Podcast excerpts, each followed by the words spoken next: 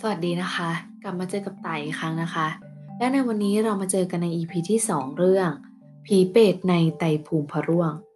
ไตภูมิพระร่วงเนี่ยทุกคนก็คงได้ยินผ่านหูนะคะ คือเกี่ยวกับวรรณคดีเกี่ยวกับศาสนาที่สอนให้ทุกคนทำความดี แล้วก็ละเว้นความชั่วนั่นเอง เรื่องเปรตนะคะไม่ใช่เรื่องใหม่ แต่เป็นเรื่องตำนานที่เล่าขานยาวนานตั้งแต่สมัยพระเวท ในไตภูมิพระร่วงเนี่ยตอนเปรตเนี่ยได้บรรยายเรื่องเปรตไว้อย่างน่าสนใจ ก่อนที่เราจะเดินทางไปสำรวจเปรตในวรรณคดีเนี่ยเราอยากให้คุณผู้ฟังทุกคนนะคะ ได้รู้จักกับไตภูมิพระร่วงเนี่ยพอสังเขปก่อน ไตภูมิพระร่วงนะคะ หรือเตภูมิมิกถาเนี่ยเป็นวรรณคดีวรรณคดีเอก สมัยสุขโขทัย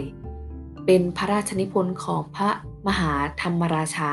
ริไทยนั่นเอง สันนิษฐานว่าทรงพระราชนิพนธ์ขึ้นในปี2ปี พศ 1888ด้วยด้วยที่มีพระราชสงฆ์ก็คือจะใช้เทศนาเกี่ยวกับพระมารดา พระองค์เนี่ยทรงมีปีชาสามารถและแตกฉานในด้านไตรภูมิ รวบรวมคำสั่งสอนจากคัมภีร์หลายคัมภีร์นะมาเรียบเรียงเป็นวรรณคดีนั่นเอง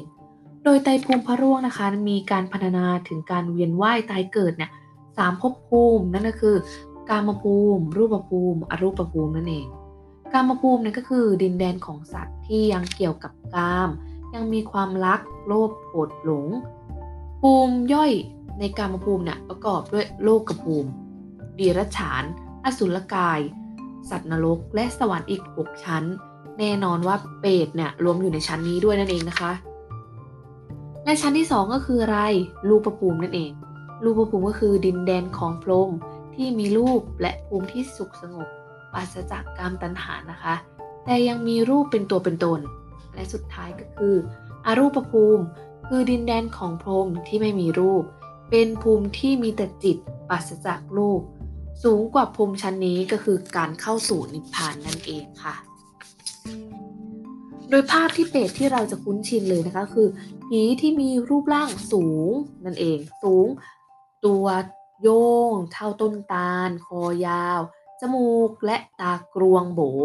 มือใหญ่เท่าใบลาน ปากเล็กเท่าลูกเข็ม กลางคืนมักส่งเสียงร้องให้ขนลุกและหวัดกลัว และแน่นอนนะคะ เราก็ไม่รู้เนี่ยว่าเปรตมีจริงหรือไม่ และรูปร่างเปรตเนี่ยเป็นอย่างไร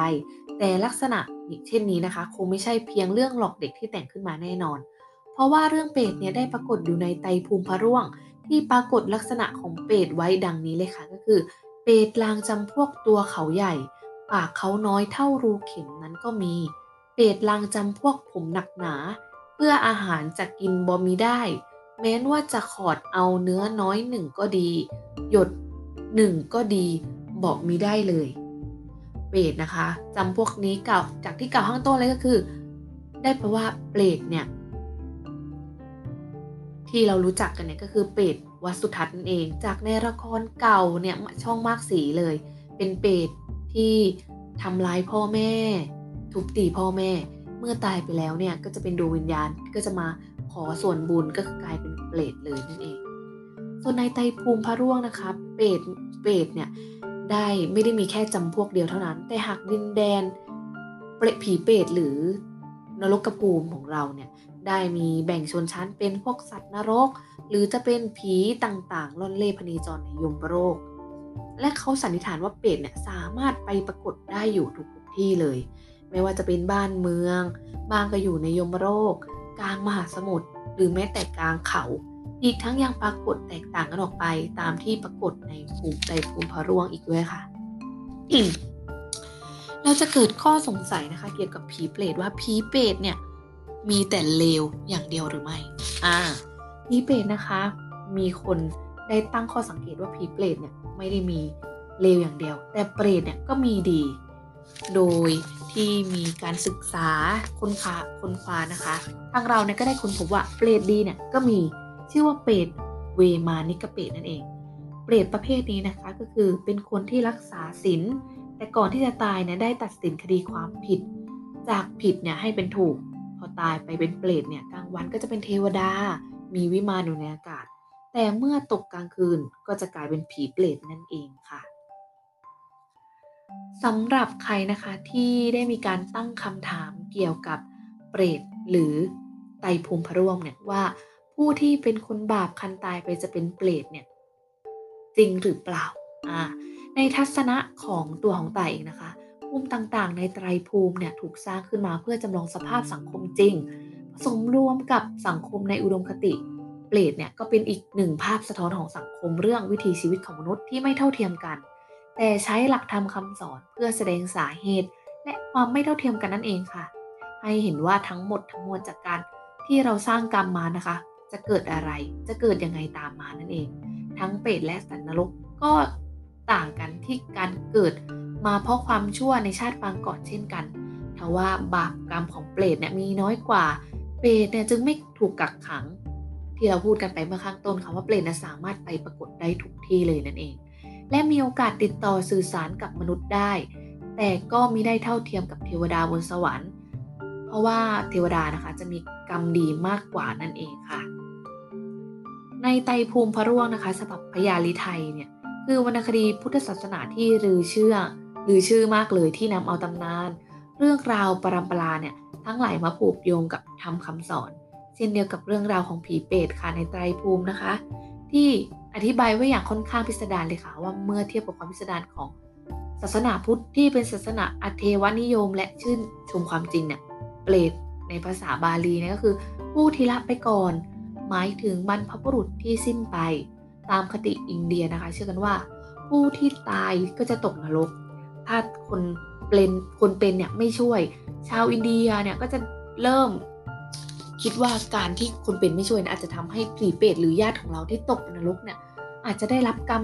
จนไม่สามารถหลุดพ้นได้ อินเดียเนี่ยเลยเริ่มพิธีกรรมศาสตร์ขึ้นมา เพื่อบูชาอุทิศส่วนกุศลให้บรรพบุรุษ อีกตำนานหนึ่งเนี่ยก็เกี่ยวกับพิธีศาสตร์ก็คือกล่าวถึงฤาษีชื่อว่าฤาษีชารัตค่ะ พบว่าเปรตเนี่ย ถูกทรมาน เอาเชือกมัดไว้ แล้วล่ามห้อยหัวลงมาทำให้หนูเนี่ยมีการกัดแทะเปรตตนนี้ พอสอบถามดูว่าเปรตตนนี้เนี่ยเป็นใคร เปรตตนนี้ก็ตอบว่าตนเนี่ยเป็นบรรพบุรุษของฤาษีชาลัตนั่นเองตนเนี่ยเป็นคนที่ไม่มีครอบครัว แต่มีเชื้อสายเดียวกันนั่นเองนะคะ เมื่อตายไปแล้วเนี่ยไม่มีลูกหลานมาทำพิธีให้เลยจึงถูกทรมาน ฤาษีชาลัตเนี่ยฟังแล้วก็อดคิดไม่ได้ว่าหากตนบวชต่อไปเนี่ย โดยไม่มีลูกหลานสืบเชื้อเนี่ย เมื่อตนตายไปก็คงไม่พ้นที่จะต้องมีชะตากรรมเหมือนเปรตตนนี้ ดังนั้นนะคะฤาษีเนี่ยในอินเดียเราจะสังเกตได้เลยว่า สามารถมีคู่ครองได้นั่นเองค่ะ ต่อมานะคะตำนานเนี่ยที่เราพูดถึงเรื่องผีเปรตเนี่ยไม่ได้มีแค่ไตภูมิพะร่วงเท่านั้นที่เราได้เอาเข้ามา เราจะสังเกตเห็นได้ว่า ผีเปรตในอดีตและปัจจุบันเนี่ยได้มีการเชื่อมโยงกันเลยก็คือ ในอดีตเราก็ยังเชื่อว่าผีเปรตเนี่ยเป็นผีที่ทำชั่วผิดบาปใช่ไหมคะและในปัจจุบันเนี่ยในวรรณคดีปัจจุบันเนี่ยก็ได้มีการหยิบยกที่ยกตัวอย่างเกี่ยวกับผีเปรตมาเช่นเดียวกัน โดยที่ไม่ลืมความเชื่อและคติจากโบราณเลยอ่าต่อมานะคะเราจะมาพูดถึงว่าไตรภูมิพระร่วงเนี่ย สรุปได้ว่าเป็นวรรณคดีที่ประสบความสำเร็จในการถ่ายทอดอย่างแท้จริงเลย เพราะว่าได้มีการถ่ายทอดภพภูมิทั้ง 3 เขียนรายละเอียดทางด้านพระพุทธศาสนาได้อย่างชัดเจนทำให้ภาพเนี่ยติดตรึงใจชาวไทยและผู้อ่านหรือผู้ศึกษาได้อย่างแท้จริงเลยตายนะคะก็เลยอยากจะฝากเรื่องผีเปรตเนี่ยให้ทุกคนเนี่ยสามารถไปสืบค้นข้อมูลหรือหาคำตอบได้ด้วยตัวเองเลย เพราะว่านะคะ ผีเปรตหรือเรื่องไตภูมิพระร่วงนะเป็นเรื่องที่น่าสนใจและยังมีการศึกษาข้อมูล หาข้อความจริงจนถึงปัจจุบันสำหรับเรื่องผีเปรตนะคะแม้ว่าจะเป็นความเชื่อที่เลือนหายไปตามกาลเวลา หรืออาจจะมีความเชื่อที่เบาบางลงในสมัยนี้ แต่ความเล่นลับและความพยายามที่จะหาคำถามหรือหาคำตอบเนี่ยให้ได้ของมนุษย์ก็ยังคงมีต่อไปนั่นเองตราบที่ที่ตำนานหรือนิทานละคร หรือภาพยนตร์ยังมี หรือตราบที่ผู้คนยังยกมือถามกันว่า ผีเปรตคืออะไร แล้วผีเปรตมีมาทำไม ผีเปรตตำนานนี้ก็จะสืบเนื่องต่อไปนั่นเองค่ะต่อหน้านะคะเรามารวมหาคำตอบเกี่ยวกับคำสาปแช่งและความเชื่อกับสิ่งลี้ลับขั้นต่อไปเกี่ยวกับวรรณคดี แห่งพระราชพิธี การถือน้ำพิพัฒน์สัตยา หรือลิลิตองค์การแช่งน้ำและตำนานที่คุณอาจไม่ควรรู้ พบกันค่ะ